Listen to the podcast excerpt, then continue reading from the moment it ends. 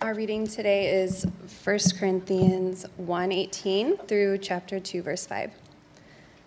For the word of the cross is folly to those who are perishing, but to us who are being saved it is the power of God. For it is written, I will destroy the wisdom of the wise, and the discernment of the discerning I will thwart. Where is the one who is wise? Where is the scribe? Where is the debater of this age? Has not God made foolish the wisdom of the world?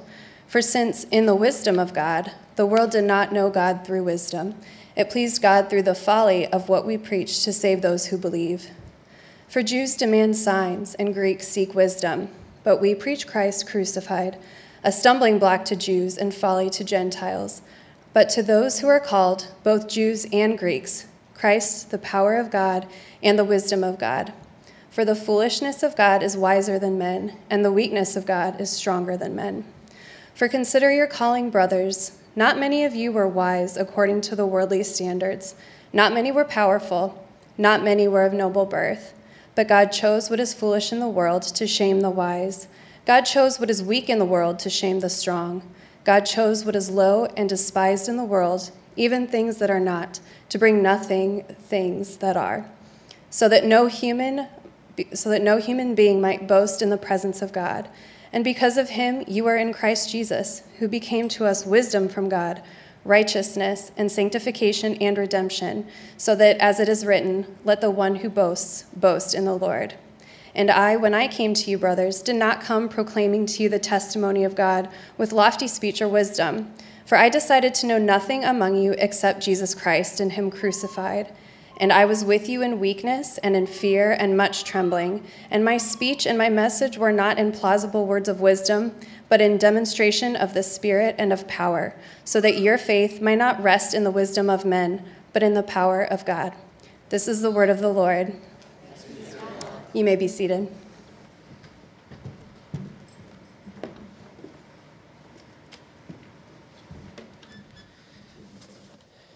Amen. Thank you, Caitlin. Welcome, to Holy Trinity downtown this morning. We're glad that you're with us. And uh, uh, as Daniel said, we do have some upcoming one time expenses.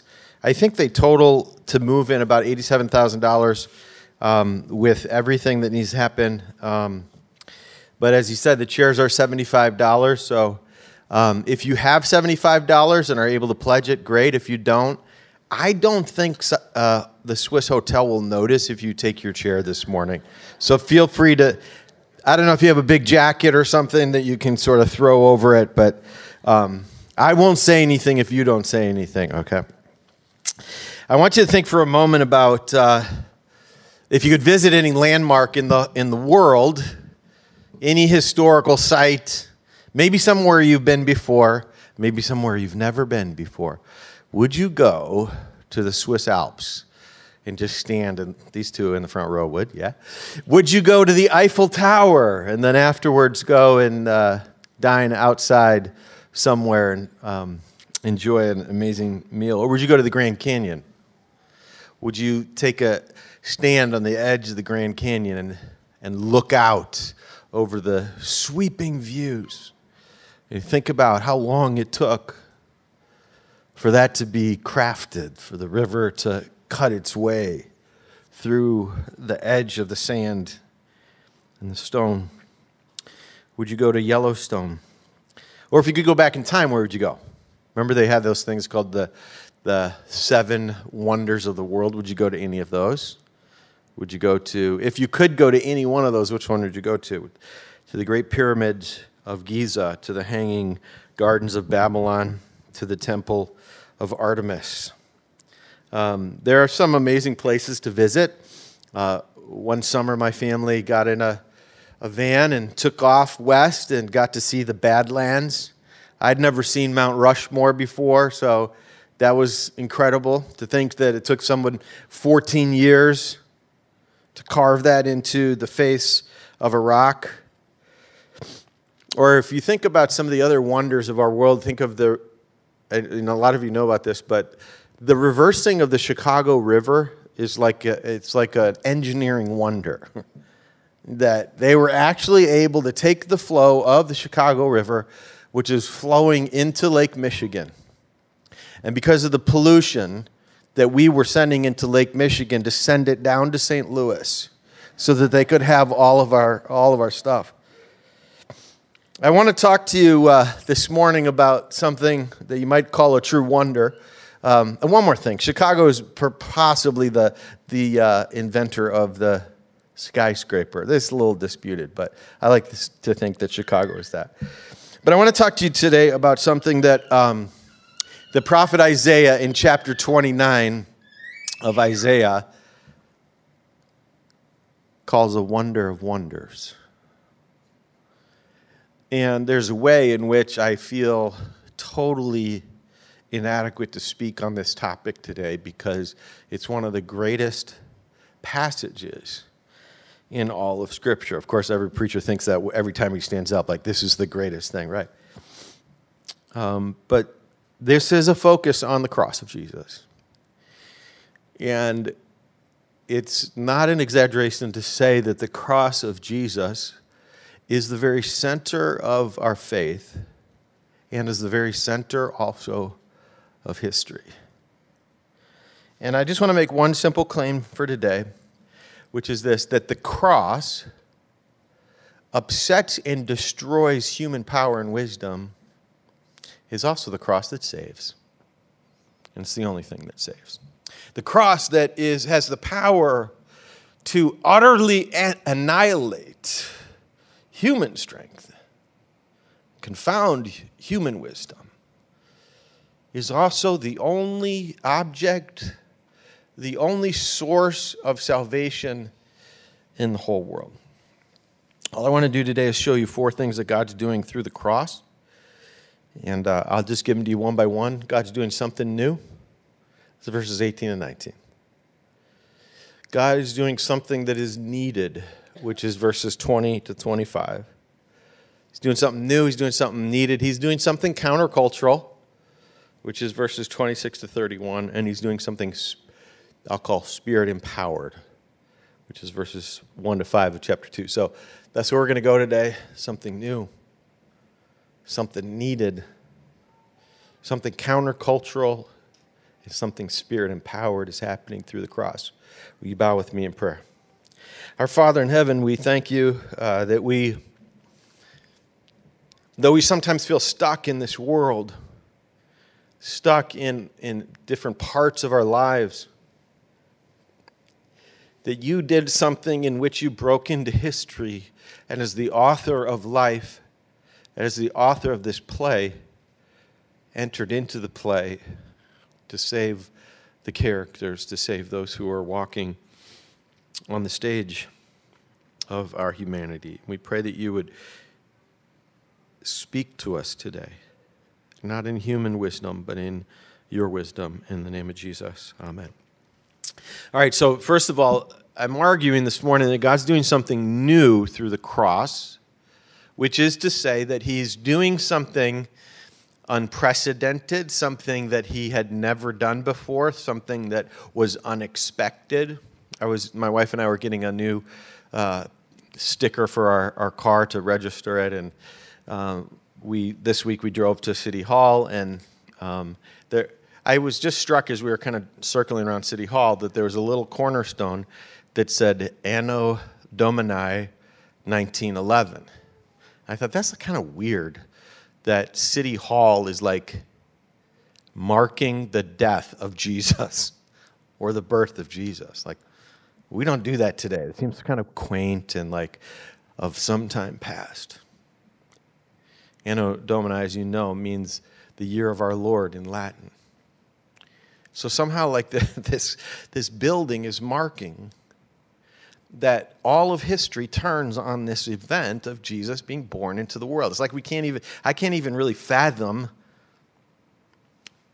the Mayor Lori Lightfoot thinks of history that way. Maybe she does, maybe she doesn't, I don't know.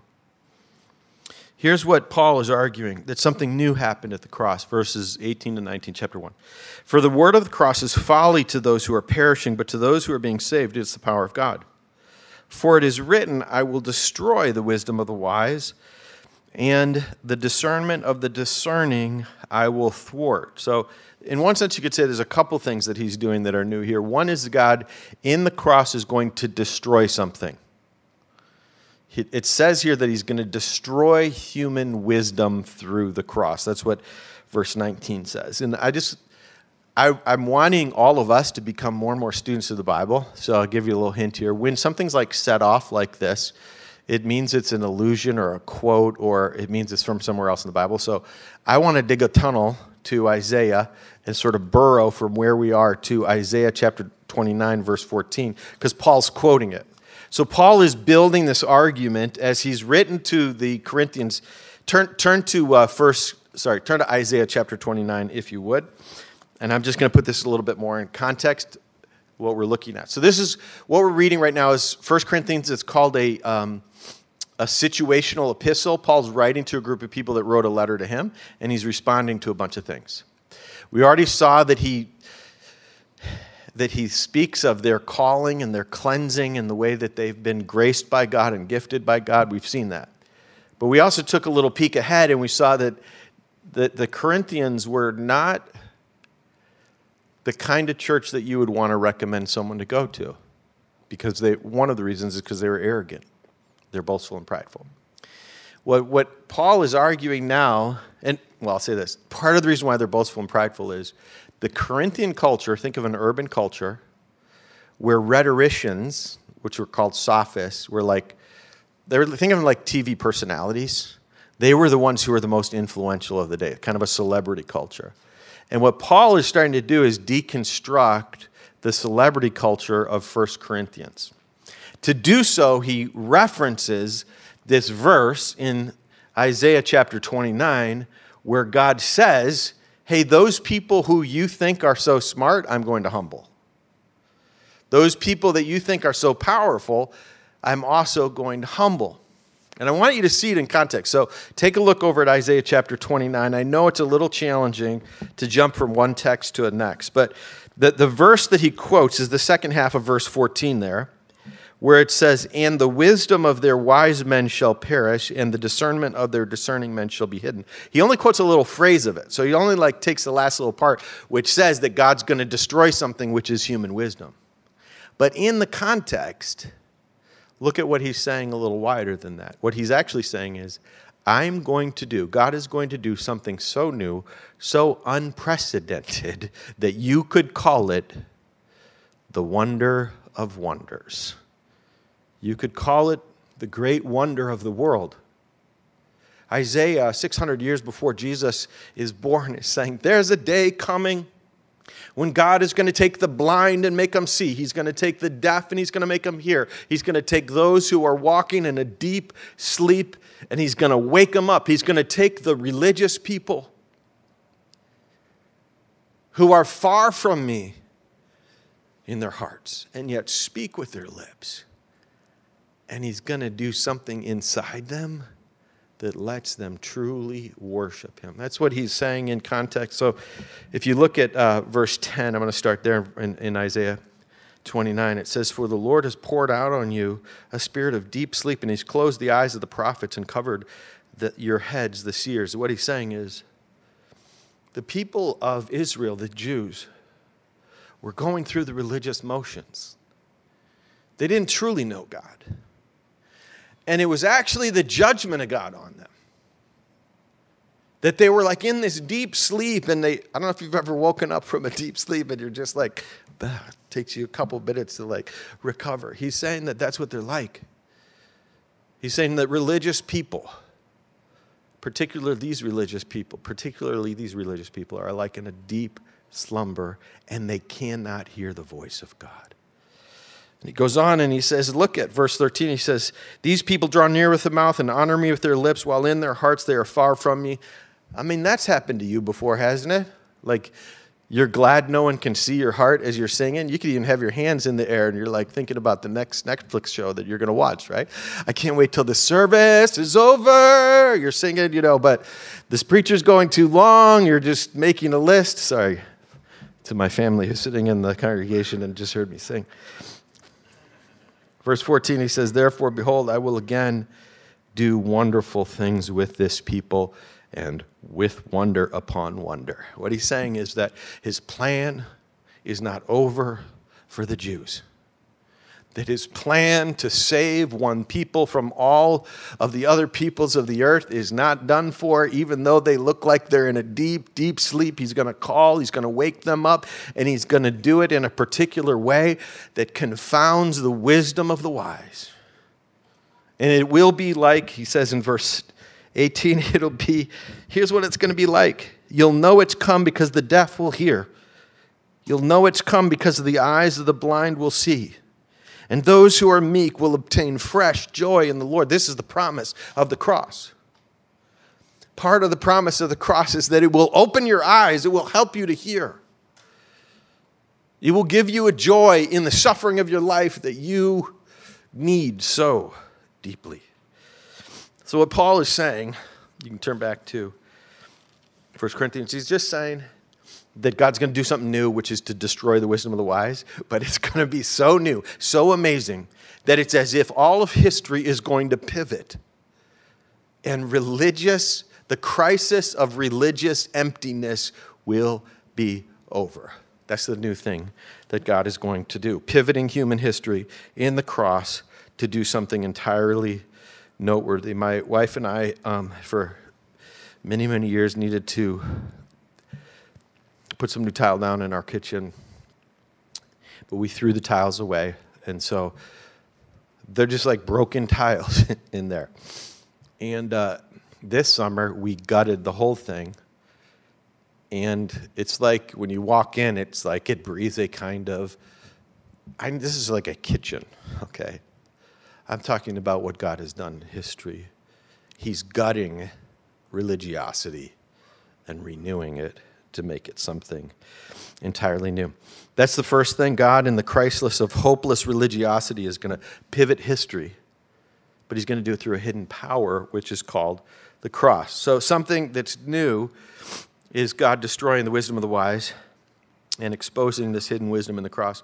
Secondly, not only does God uh, pivot history towards this, this uh, hidden power, but He is going to functionally destroy all human power, all human wisdom, all human boasting in order to provide salvation. He's picking up on what he said in Isaiah chapter 29, but listen to what Paul says now, chapter 1, verse 20.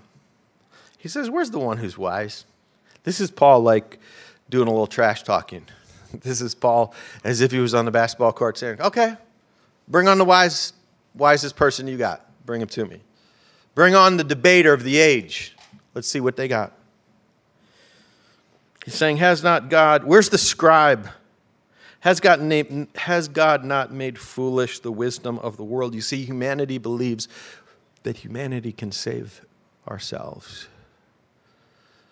That we don't need someone to reach down from heaven, someone to come down to us humanity has believed that if we just think hard enough or study hard enough or get enough degrees, we can somehow find God. If we just read enough.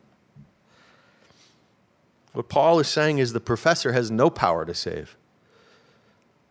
Doesn't matter if you went to Harvard. Harvard doesn't get you into heaven. Doesn't matter if you went to Princeton. Princeton will not give you peace. It does matter if you went to Northwestern, though because they'll teach you medicine and law and maybe even divinity or how to play football. You can learn about God at Northwestern, but you can't learn who God is. Only the cross can reveal who truly who God truly is. Here's what it says, verse 21 For instance, since in the wisdom of God the world did not know God through wisdom, it pleased God through the folly of what we are to preach to save those who are believe, who, believe. What Paul is saying is that a master's degree won't save you.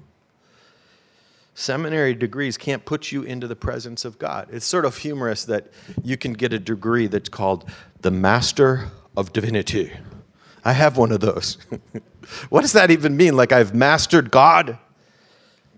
Or Doctor of Divinity? There's a hilarious scene in the movie Jerry Maguire Has anybody seen that movie before?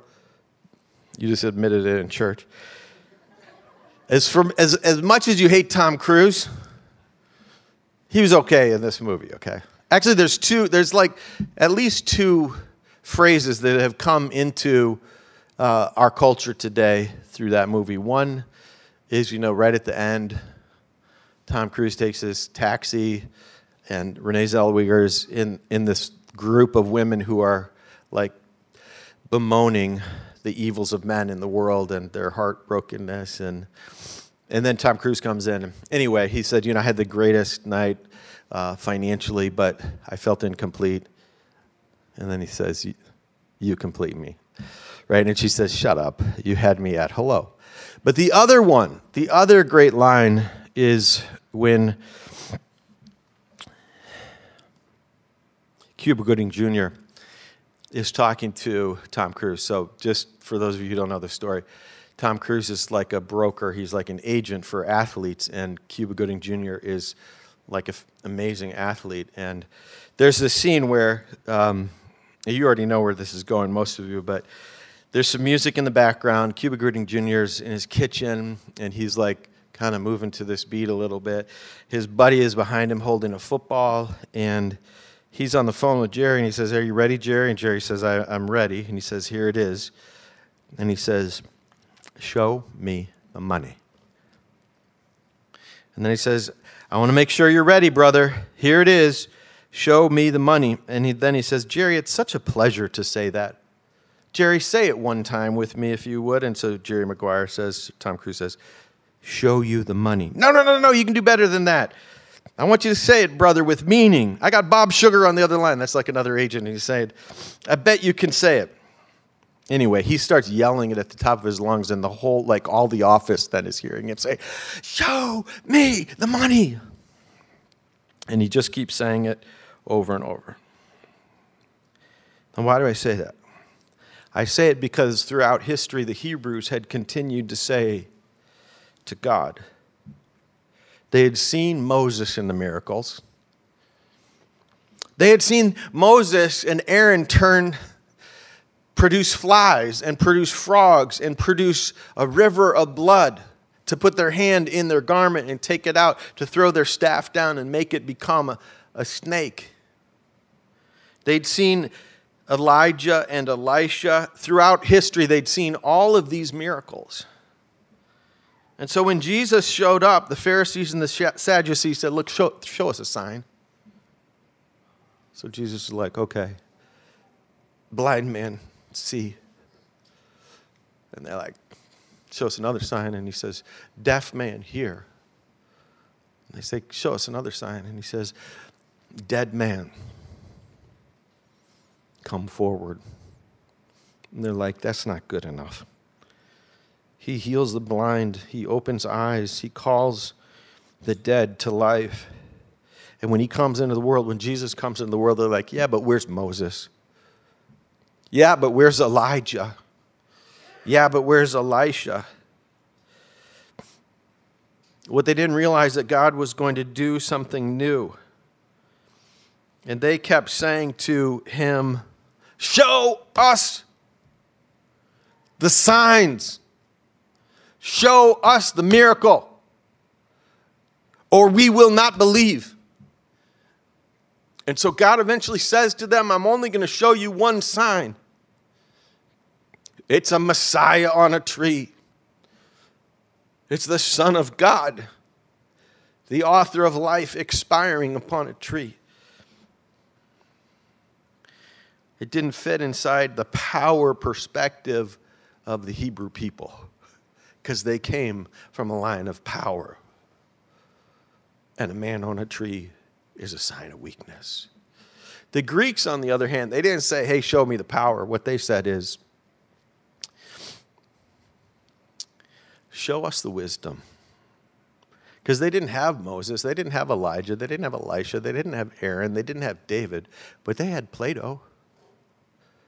They had Socrates. They had Aristotle.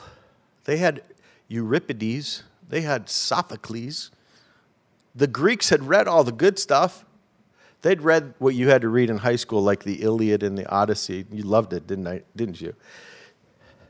Or Oedipus Rex, like those incredible wisdom. So when when the Greeks are following Jesus, they're like, "Is that all you got, man? Maybe you could quote Plato or something." And they're saying, "Show us the wisdom." And God says, No, look at the cross. That's where you'll see my power, and that's where you'll see my wisdom. Here's what it says, verse 22 For Jews demand signs, and Greeks seek wisdom. But we preach Christ crucified, a stumbling block to Jews and folly to Gentiles. But to those who are called, both Jews and Greeks, Christ, the power of God and the wisdom of God, for the foolishness of God is wiser than men, and the weakness of God is stronger than men. Here's the point is that God is using the cross to destroy human conceptions of power and wisdom, but the cross actually is the portal to wisdom and the portal to power. God will save us from hopeless religiosity, from blindness, from joylessness through the obfuscating power of the cross. Jesus is God's power crucified. Jesus is God's wisdom extinguished. Paul is speaking to a very proud people. We know that because throughout the book he addresses it over and over. He says in chapter 4, verse 6, you might be puffed up. He says in verse 418, you're arrogant. Chapter 5, verse 2, you're arrogant. Chapter 5, verse 6, your boasting is no good. He's talking to a people who love a celebrity culture, and he's saying, You're missing the beauty and the power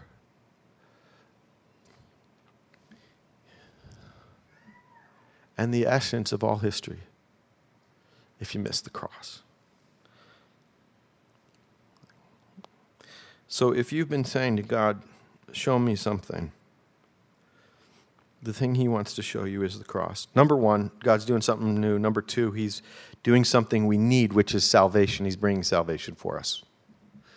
He's bringing our salvation through the cross, and he's doing it in a way that kills our pride. All right, so my main idea is this that the cross upsets human wisdom and power, but it's also the cross that can save. It's the cross only that can save. Let me show you something countercultural. So, what Paul does next is he, in verses 26 to 31, he, he starts talking about them and he says, What kind of people are they? And he's the countercultural thing that God is doing through the cross is creating a community of the cross. That's what he's doing in verses 26 to 31. God is creating a countercultural community. This is what he says in verse 26. He says, Consider your calling, brothers. Not many of you were wise according to worldly standards. Not many were powerful. Not many were of noble birth. But God chose what's foolish in the world to shame the wise. He's actually saying, kind of, you guys are not real educated. You're on the curve. You're kind of on the front end of that curve. You're not super bright, you know. But God chose you to show the people with the PhDs that they can't find God on their own. Another way to say it is the church of Jesus is to be composed of PhDs and GEDs. It's to be composed of the rich and the poor, the wise and the foolish. C.S. Lewis puts it this way God is not fonder He's no more fond of intellectual slackers than any other kind of slacker. He says, If you're thinking of becoming a Christian, I warn you, you are embarking on something that is going to take the whole of you, brains and all. But fortunately, it works the other way around, too. Anyone who is honestly trying to be a Christian will soon find his intelligence sharpened. what he's saying is the cross, or the message of the foolishness of God on the cross, is the means to educate yourself. You don't have to go to get a PhD somewhere. He says one of the re- he says one of the reasons why it needs no special education to be a Christian is that Christianity is an education in and of itself. And then he goes on and he says that's why an uneducated believer like John Bunyan was able to write a book that has astonished the whole world. John Bunyan had a third grade education. And he wrote one of the best selling books of all time from inside of a prison. The cross is the center of God's wisdom in the world, and you don't have to go to graduate school to be educated. Educated, God's wisdom and God's world, word will educate you. Same with power. How many of you are here from, how many of you are from Iowa? How many of you are from royalty? Like, why doesn't God just choose all of the descendants who are from royalty? Because which shows God's power more clearly? To choose the peasant and to choose the beggar, or to choose the powerful? Actually, what the message is, is the one who has the power over all things, who's sitting upon a throne, said, Let me go find those people from Iowa and Wisconsin, like Oshkosh and Idaho. He's sending the King of Kings and the Lord of Lords to leave his throne to find the sinners, the rejects, the rebels, and to make them into a new people. Who understands the cross more? Who has more power?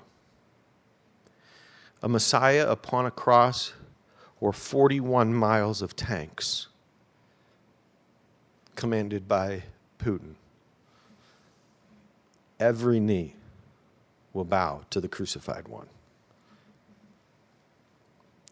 Not many of you were wise according to worldly standards. Not many were powerful. Not many were of noble birth. God chose what's foolish to shame the wise.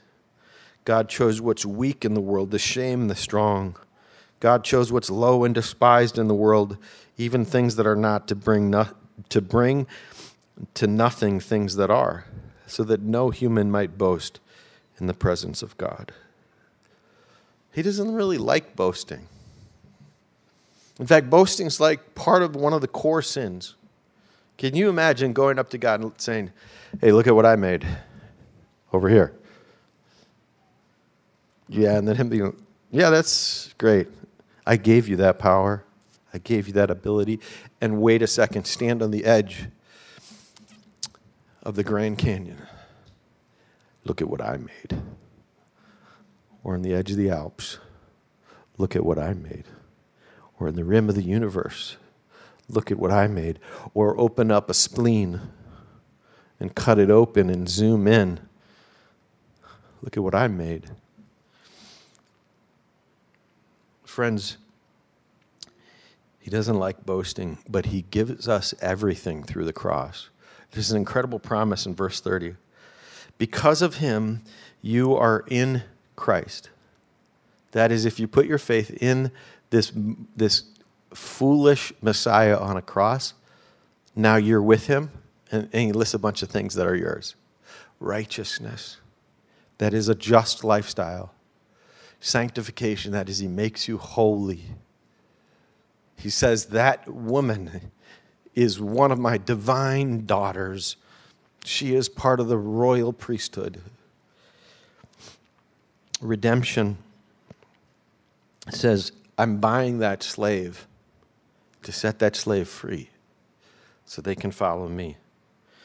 Let him who boasts boast in the Lord.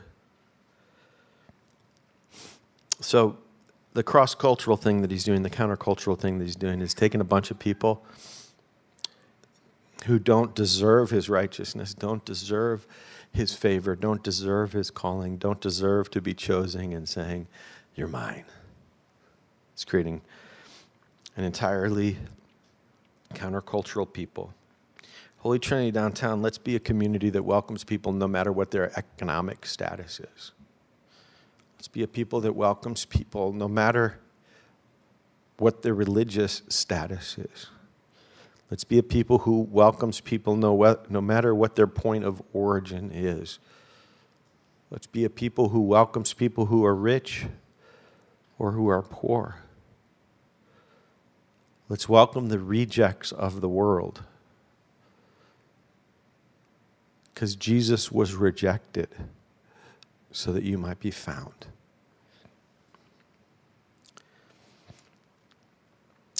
There's something new that God's doing. There's something that we need, which is our salvation, and there's something counterculture, which is the church. And the last thing is there's something pure, spirit empowered that he's doing here. And the main idea is the cross upsets human wisdom and power. And if it's the cross alone that can save, then let's never stray from the cross. He says, When I came to you, brothers, I did not come proclaiming to you the testimony of God with lofty speech or wisdom. For I decided to know nothing among you except Jesus Christ and Him crucified. And I was with you in weakness and in fear and trembling, and my speech and my message were not in plausible words of wisdom, but in the demonstration of spirit and power. In comparison with the celebrity preachers of the day, Paul looked stupid, weak. He had no smoke machine. He had no like flashing lights just some, they say Paul was kind of bow legged, short, bald, ugly. Just preaching a message of a man on a cross. And he's saying, The reason why I wanted to preach to you in that way was because I didn't want you to think that it was my power that saved you. He would never have quoted Jerry Maguire because he would just only want you to see the cross and see who Jesus is. He doesn't want our faith to be in the wisdom of man, but in the power of God. I believe in reading the great books. Um, Robert Hutchins convinced me of that. He was one of the presidents of the University of Chicago a long time ago. He wrote a book called The Great Conversation, and his basic claim is like all the intellectuals of his throughout history have all read a certain core of books. And, he, and this is like the introduction to the great books um, from the University of Chicago that was published a number of years ago. And it's very convincing. Like, if you want to understand the great intellectual conversation that's happening, you should read these books. But they will never lead you to Jesus. Only this silly, to us, picture of the divine Son of God beaten, whipped, naked, mocked on a cross, is the source of wisdom. Stop saying, Show me Socrates and I'll believe, or show me the next Plato and I'll believe. He's wiser than Plato. He's a savior greater than Socrates. And the centerpiece of his wisdom and the centerpiece of his power is the crucifixion of Jesus. I'm just going to apply in three ways and then I'll get down off this platform. Number one, I just ask you to recenter your life on the foolishness of the cross. Whatever else is at the center right now, Paul wants to sweep it to the side and say, please recenter your life on the foolishness of the cross. Exchange it for the American dream that makes your life about the acquisition of things. Do not make your life about the enjoyment of pre- pleasures. Enjoy them, yes, but don't make your life about them. Make the center of your life the work that Jesus Christ did on the cross in dying for you to give you a new life and to cleanse you. So recenter on that foolish thing. Secondly, not only recenter, but reinterpret your life through the humiliation of the cross. If you're going through suffering, then say, Thank you, God, for letting me suffer like Jesus suffered. If someone reviles you and says something untrue about you, then say, Thank you that I'm getting to be reviled with Jesus. Reinterpret your life not through all of the pressing pressures of the American dream, but through this one interpretive event that is actually the way the world is supposed to work. What is the good life? Is what Socrates and others asked. And the answer is the cross is the good life. the humiliation of Jesus. If you've been humiliated by someone, remember that the Son of God himself was humiliated. And all of your accomplishments and degrees are really his accomplishments and degrees through you. Finally, so recenter your life, reinterpret your life, and then recommit to the community of Jesus. Because we need more foolish, dumb people. We need more people of low status, like you and me. Need more people from Wisconsin and Iowa and Idaho. Someone get, and Chicago. Amen. Thank you. Recommit to the community of the cross. You cannot build a countercultural community in the center of the city by yourself. You have to have a calling. He's saying, You're chosen. You have a calling and a gifting that God alone has put upon you. So find it and live it with others in this community. What would you say is the wonder of wonders? The Eiffel Tower? The Grand Canyon? The Swiss Alps? The prophet Isaiah says the wonder of wonders is the coming of Jesus and the cross, and that God is doing something entirely new and entirely needed and entirely countercultural and entirely spirit led in the cross. If you're foolish, welcome to the club. If you're powerless, God has a plan for you. Let's bow our heads in prayer. Father in heaven, thank you for this day, and we thank you for the message of the cross, and we pray that we would walk in humility. Lord, for those who are here this morning who need cleansing, grant cleansing. For those who are here who need hope, grant hope. For those who are here who are fearful, remind us again how Christ walked to his own death. And may, our hope be in you.